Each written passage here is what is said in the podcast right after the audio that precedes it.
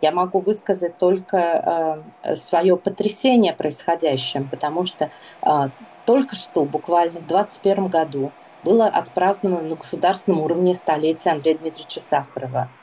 Много-много людей произнесло э, слова правильные совершенно о том, насколько это наследие Сахарова важно для всей истории нашей страны.